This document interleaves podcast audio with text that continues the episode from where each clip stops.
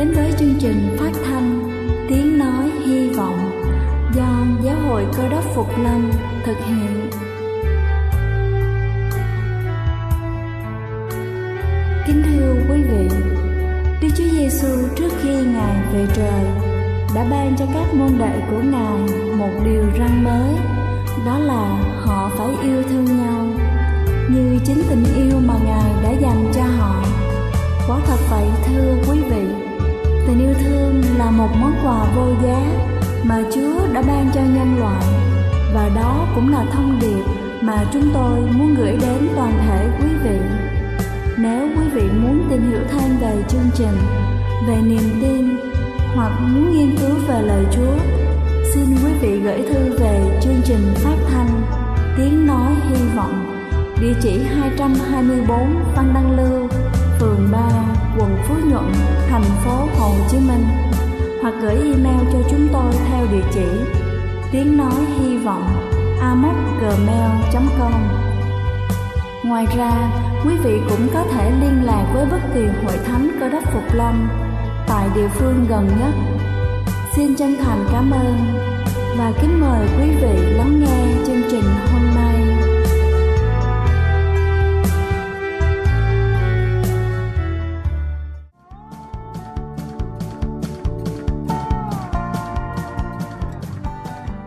Ái kính chào quý vị khán giả thương mến. Chúc quý vị có một buổi sáng với tinh thần thật sảng khoái để làm thật tốt công việc của mình. Kính thưa quý vị, khi bước vào giai đoạn tuổi teen, con của chúng ta có những biến đổi hết sức bình thường về tâm sinh lý như là dễ cáu gắt hay cãi lại thích làm theo ý mình. Thế nên, việc cha mẹ cư xử như thế nào, dạy dỗ con ra sao để trẻ có thể phát triển tốt nhất về mọi mặt, định hình nhân cách về sau là điều vô cùng quan trọng. Hôm nay chúng ta sẽ cùng nhau tìm hiểu về cách hiểu để dạy con ngoan. Đầu tiên đó chính là không thể hiện sự tức giận. Trong tình huống con cái không vâng lời, không làm theo lời khuyên tốt của cha mẹ, dù bực bội nhưng chúng ta không thể thể hiện sự thất vọng và giận dữ. Tuyệt đối không dùng các biện pháp như là đánh đòn, trừng phạt, quát mắng, hăm dọa, buộc con cái phải nghe lời. Càng buộc con cái làm theo ý mình do tức giận, ta càng cảm thấy mệt mỏi hơn khi con cái trở nên ương bướng và lì lợm. Giận mất khôn là điều mà cha mẹ không nên quên, thay vì gắt gỏng, cha mẹ có thể khéo léo đưa ra lời cảnh báo, đồng thời chỉ dẫn thực tế một cách nhẹ nhàng nhằm thúc đẩy con cái làm điều gì đó thật sự mang lại kết quả tích cực. Luôn thể hiện tinh thần vui vẻ, cảm thông, vốn sẽ khiến cho trẻ dễ dàng lắng nghe cha mẹ hơn. Thứ hai đó chính là không biến con thành chiến tuyến đối lập. Khi nghĩ con mình nổi loạn, cha mẹ thường có khuynh hướng muốn dẹp loạn và vô tình đẩy con thành kẻ đối lập khi con cái không chịu vào khuôn khổ.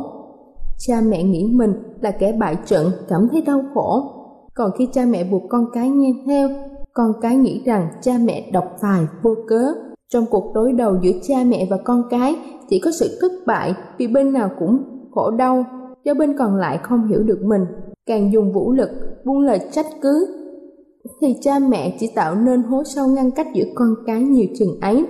Do vậy, cha mẹ nên bằng mọi cách tạo bầu không khí hợp tác cho con hiểu được cha mẹ và những nỗ lực thích ứng với những ứng xử tốt đẹp và tích cực. Thứ ba đó chính là đừng ép buộc con cái. Thay vì dùng quyền làm cha mẹ ép con cái phải làm theo ý muốn chủ quan của bản thân, các bậc cha mẹ nên giúp các cháu hiểu phân biệt đâu là tốt, xấu, đúng sai, khéo hướng dẫn như là người chỉ đường, chứ không đi thế con đường hoặc là ép người đi con đường. Đang khi người đi đường chưa hiểu được giá trị của sự đến đích khéo giải thích mọi điều sẽ giúp cho con cái sẵn lòng hợp tác, cha mẹ càng hăm dọa chỉ làm con trở nên bướng bỉnh hơn.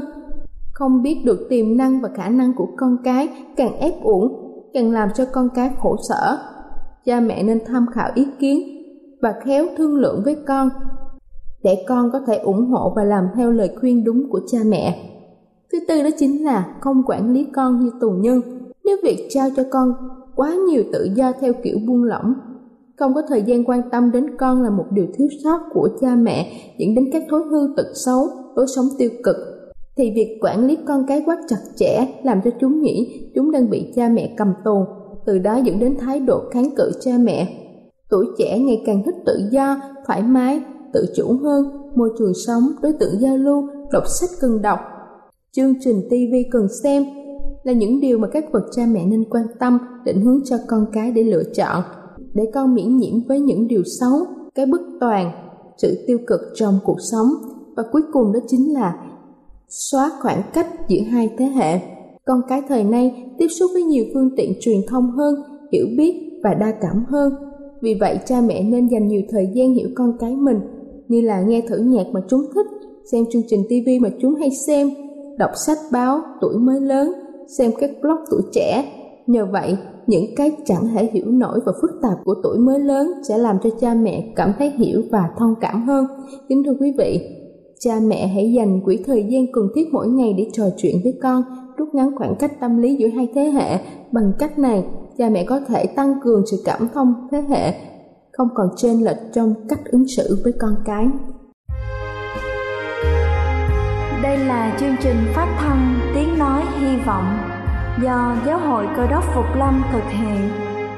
Nếu quý vị muốn tìm hiểu về chương trình hay muốn nghiên cứu thêm về lời Chúa, xin quý vị gửi thư về chương trình phát thanh Tiếng Nói Hy Vọng, địa chỉ 224 Phan Đăng Lưu, phường 3, quận Phú Nhuận, thành phố Hồ Chí Minh hoặc gửi email cho chúng tôi theo địa chỉ tiếng nói hy vọng gmail.com Ngoài ra, quý vị cũng có thể liên lạc với bất kỳ hội thánh Cơ đốc Phục Lâm tại địa phương gần nhất. Xin chân thành cảm ơn và kính mời quý vị tiếp tục lắng nghe chương trình hôm nay.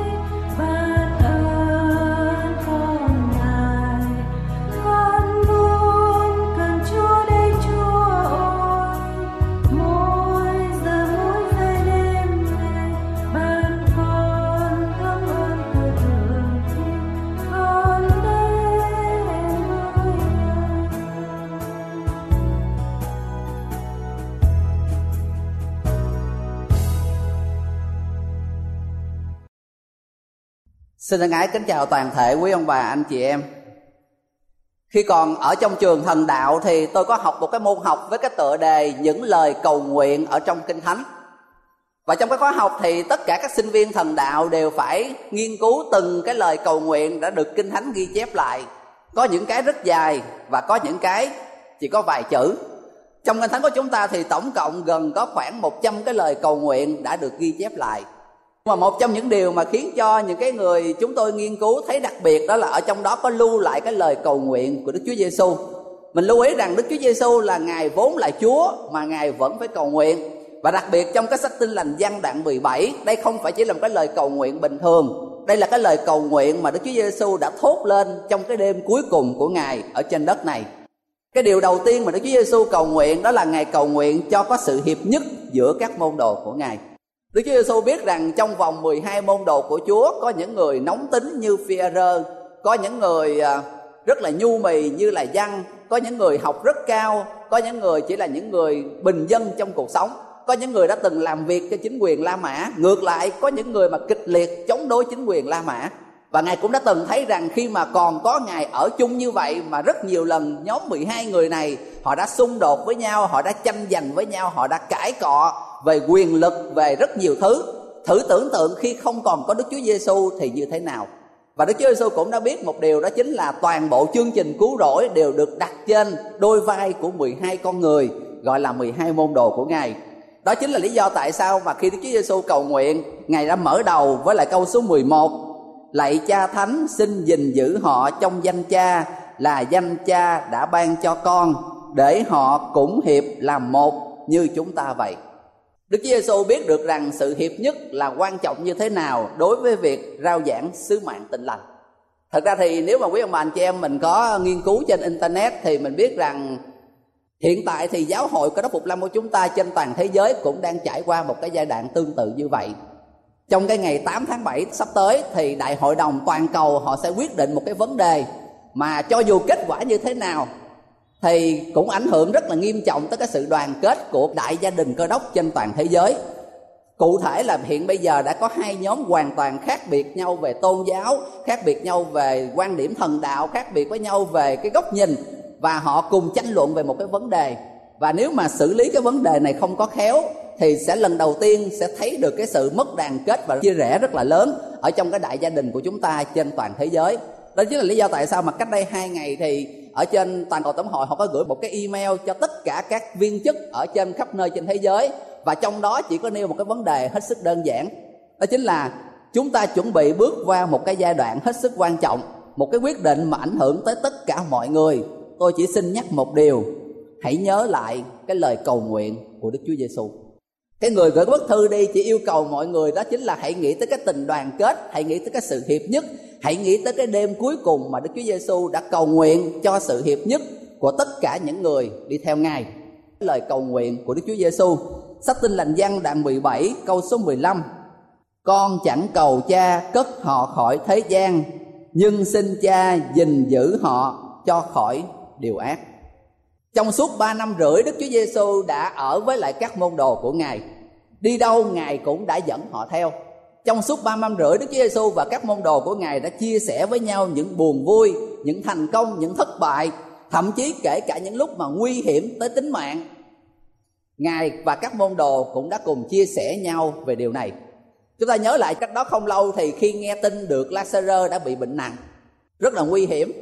Và Đức Chúa Giêsu đã nói với các môn đồ của Ngài ở trong sách Tin lành văn đoạn 11 câu số 8 Chúng ta hãy trở về xứ Jude nơi mà Bethany, gia đình của Lazaro, bởi vì Đức Chúa Giêsu muốn tới đó để làm phép lạ, để mà chữa lành, để cứu sống Lazaro Câu số 8 môn đồ thưa rằng, thưa thầy, hôm trước dân Juda tìm ném đá thầy thầy còn trở lại nơi đó làm sao?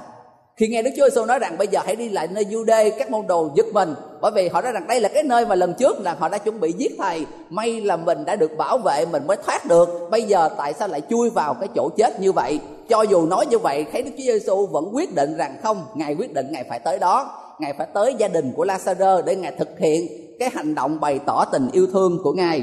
Chúng ta đặt ở trong câu số 16 nhân đó Thô Ma gọi là đi đêm nói với các môn đồ khác rằng chúng ta cũng hãy đi tới đó đặng chết với ngài.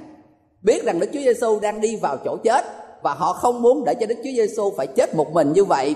Do đó mà họ quyết định rằng thôi thì nếu mà ngài quyết định như vậy, thì tất cả chúng ta cùng đi, để rồi tất cả cùng sẽ chết. Trong suốt ba năm rưỡi, đức chúa giêsu và các môn đồ đã chia sẻ với nhau tất cả mọi thứ. Nhưng mà giờ phút này, ngài biết rằng đã đến thời điểm ngài phải trở về trời. Đã tới thời điểm mà ngài phải trở về cùng cha của mình nhưng mà ngài để lại đằng sau các sứ đồ, để lại đằng sau cho họ cái sứ mạng mà họ phải tiếp tục thực hiện. Và ngài biết những cái nguy hiểm đang chờ đợi họ, con chẳng cầu cha cất họ khỏi thế gian. Điều mà đức chúa giêsu muốn đó chính là họ phải tiếp tục ở lại nơi thế gian này, tiếp tục thực hiện sứ mạng. Nhưng ngài cầu xin đức chúa cha hãy giúp cho các môn đồ của ngài, cho những ai tin theo ngài, tránh khỏi những điều gian ác của thế gian nếu chúng ta lật ở trong sách khải quyền đoạn 12 để chúng ta hiểu được rằng tại sao Đức Chúa Giêsu đã cầu nguyện cho các môn đồ của Ngài và đặc biệt cái lời cầu nguyện này dành cho chúng ta ngày hôm nay, nó lại quan trọng đến như vậy.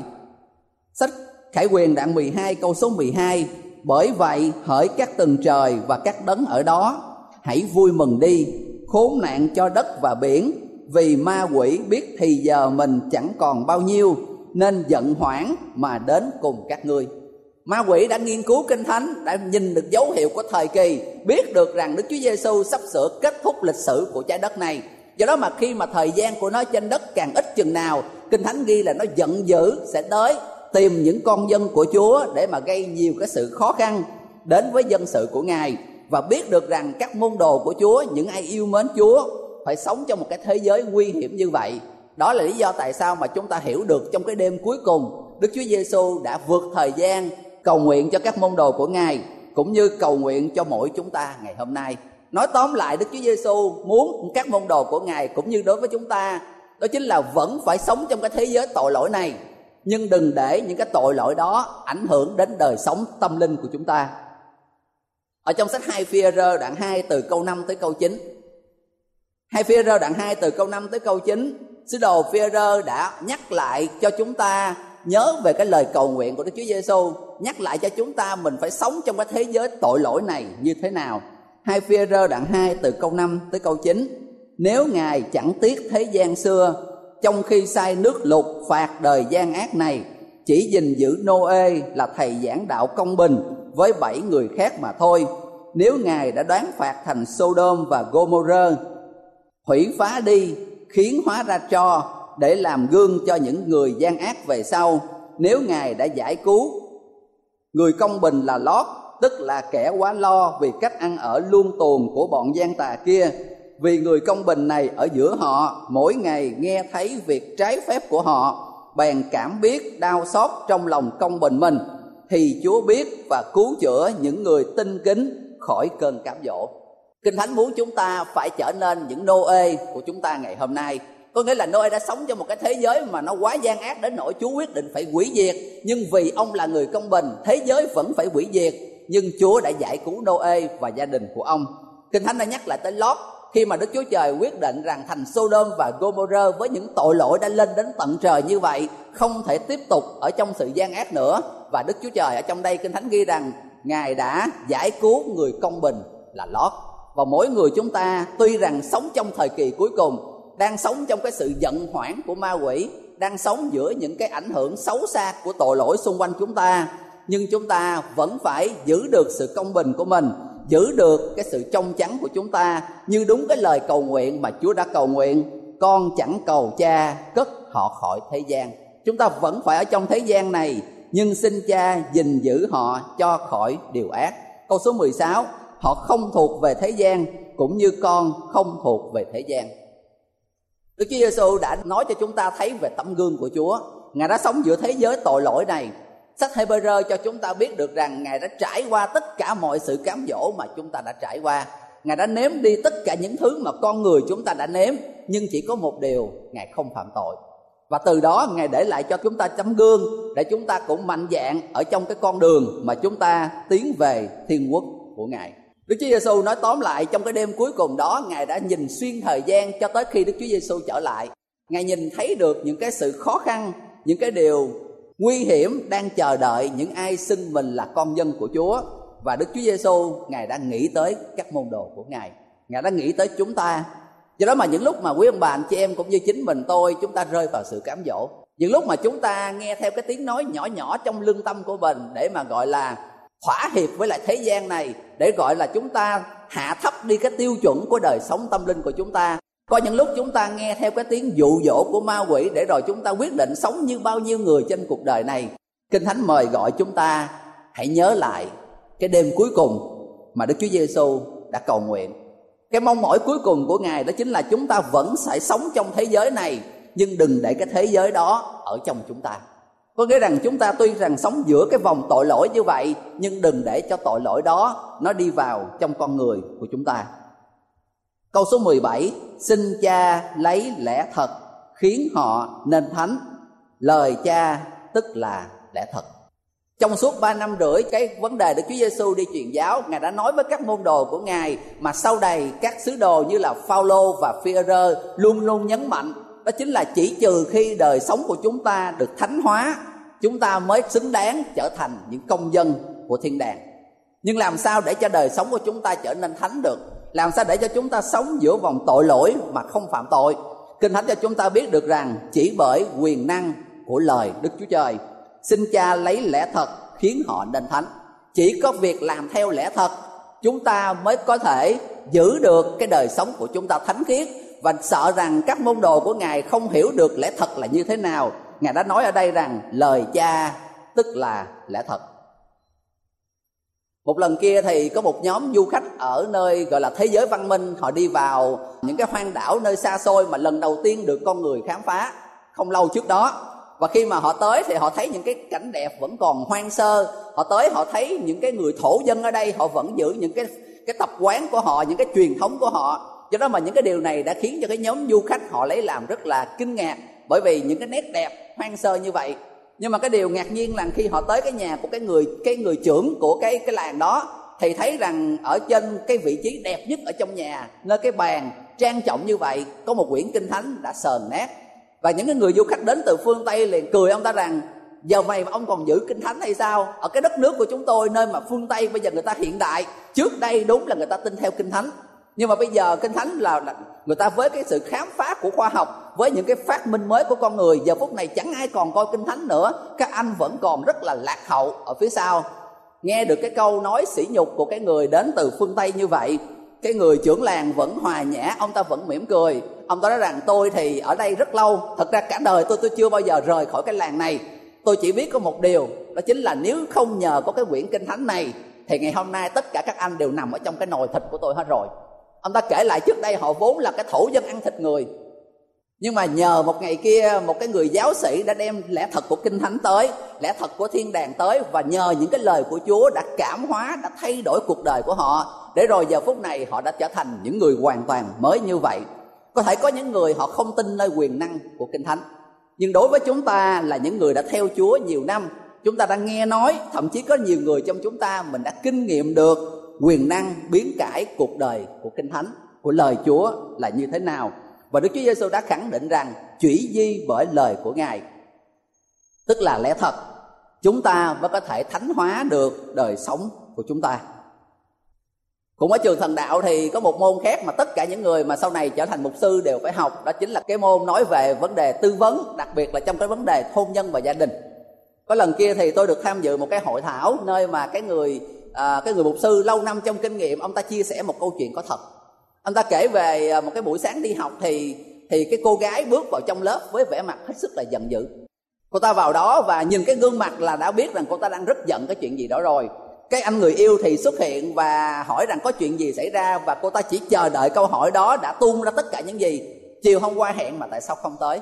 Em đã gửi cái thư mà hẹn tại sao để cho đợi 3 tiếng đồng hồ trong cái cơn mưa tầm tã như vậy và cái câu trả lời của cái người thanh niên đó là những gì mà đã được đưa vào trong giáo trình học của chúng tôi sau này. Anh ta nói rằng, anh có nhận cái lá thư nhưng mà chỉ đọc có một phần thôi. Chưa đọc tới cái phần mà hẹn gặp. Chính vì lý do đó mà anh ta đã không tới cái điểm hẹn như vậy. Cái lời kết của cái câu chuyện rằng, hãy tưởng tượng một cái bức thư của tình yêu mà không được đọc. Thiên đàng đã gửi cho chúng ta cái quyển kinh thánh này như thể là bức thư tình yêu của đức chúa trời nhưng mà theo như thống kê cho thấy thì rất nhiều người xưng mình là cơ đốc nhân thậm chí là lâu năm đi theo ngài nhưng chưa từng đọc hết cái bức thư tình yêu này. Chúng ta như cái chàng trai trong cái câu chuyện đó có đọc một phần cái phần nào mình đọc rồi thì mình làm. Còn cái phần nào mình chưa đọc thì coi như mình chưa từng biết đến. Có những người cả cuộc đời đi theo Chúa nhưng chưa từng đọc hết cái bức thư tình yêu của Ngài. Thậm chí còn tệ hơn như vậy, có những cái người đã đọc hết quyển kinh thánh này rồi, thậm chí đọc nhiều lần nhưng lại không làm theo những gì đã viết ở trong đây, chưa để cho những cái lẽ thật này cải hóa cuộc đời của chúng ta. Khi chúng ta làm điều đó, chúng ta đã không có hoàn thành sứ mạng của Đức Chúa Trời. Chúng ta đã không có hoàn thành cái mong ước cuối cùng của Đức Chúa Giêsu trong cái đêm cầu nguyện mà cuối cùng của Ngài ở trên đất này có những lúc chúng ta lười biếng có những lúc chúng ta mệt mỏi sau một ngày mệt nhọc có những lúc chúng ta muốn đọc lời Chúa nhưng mà vì cái sự yếu đuối của cái thể xác này, vì những cái sự cám dỗ của bao nhiêu thứ khác ở trong cuộc đời để chiếm lấy cái thời gian của chúng ta. Có những lúc mình nghĩ rằng có đọc cũng không hiểu gì, nó rất nhàm chán ở trong đó. Tôi mời gọi quý ông bà anh chị em hãy đi ngược thời gian cách đây lại gần 2.000 năm. Hãy nghĩ về cái đêm cuối cùng của Đức Chúa Giêsu khi mà Ngài cho thấy rằng cái sự hệ trọng của cuộc đời của chúng ta, của tâm linh của chúng ta, quyết định vào việc chúng ta có nuôi dưỡng đời sống hàng ngày của mình bởi lời của Đức Chúa Trời hay không. Có những lúc chúng ta cám dỗ để cho quyển kinh thánh của mình nằm lăn lóc đâu đó trong căn phòng chỉ có được sử dụng đến mỗi khi chúng ta đem đi nhà thờ ngày thứ bảy.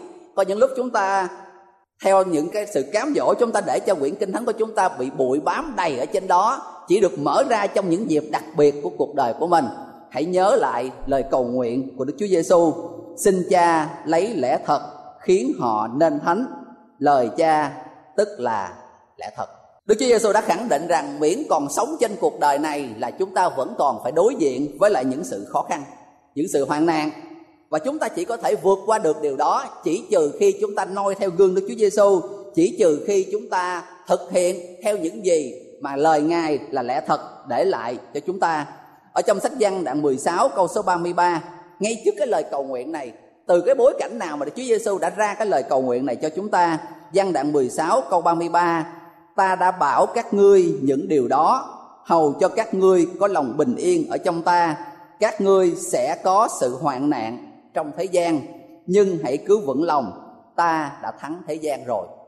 Đức Chúa Giêsu đã khẳng định rằng miễn là quý ông bà anh chị em và tôi vẫn còn sống và vẫn còn chờ đợi sự tái lâm của Chúa trên cuộc đời này, chúng ta vẫn sẽ đối diện với những sự hoạn nạn, chúng ta sẽ vẫn đối diện với những sự thử thách mà ma quỷ đang giận hoảng, đang bủa vây sắp cuộc đời của chúng ta và chúng ta chỉ có thể an toàn chỉ trừ khi chúng ta dành thời gian cho Chúa, chỉ trừ khi chúng ta dành thời gian để mà nghiên cứu lẽ thật của Ngài và để rồi đời sống của chúng ta được biến đổi bởi lẽ thật đó.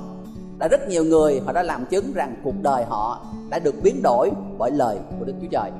Liệu chúng ta khi mà kể lại câu chuyện của niềm tin của mình cho những người khác Liệu chúng ta là những bậc làm cha làm mẹ khi mà mình truyền lại đức tin cho con cháu của mình, Chúng ta cũng có kể cùng một câu chuyện như vậy. Tôi trước đây đã từng là một người như vậy, nhưng nhờ lời của Chúa là lời của lẽ thật, tôi đã thay đổi để trở thành như người hôm nay.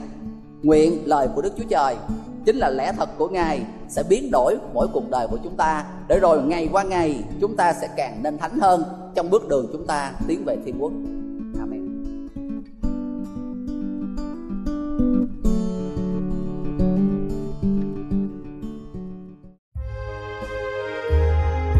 Đây là chương trình phát thanh Tiếng Nói Hy Vọng do Giáo hội Cơ đốc Phục Lâm thực hiện.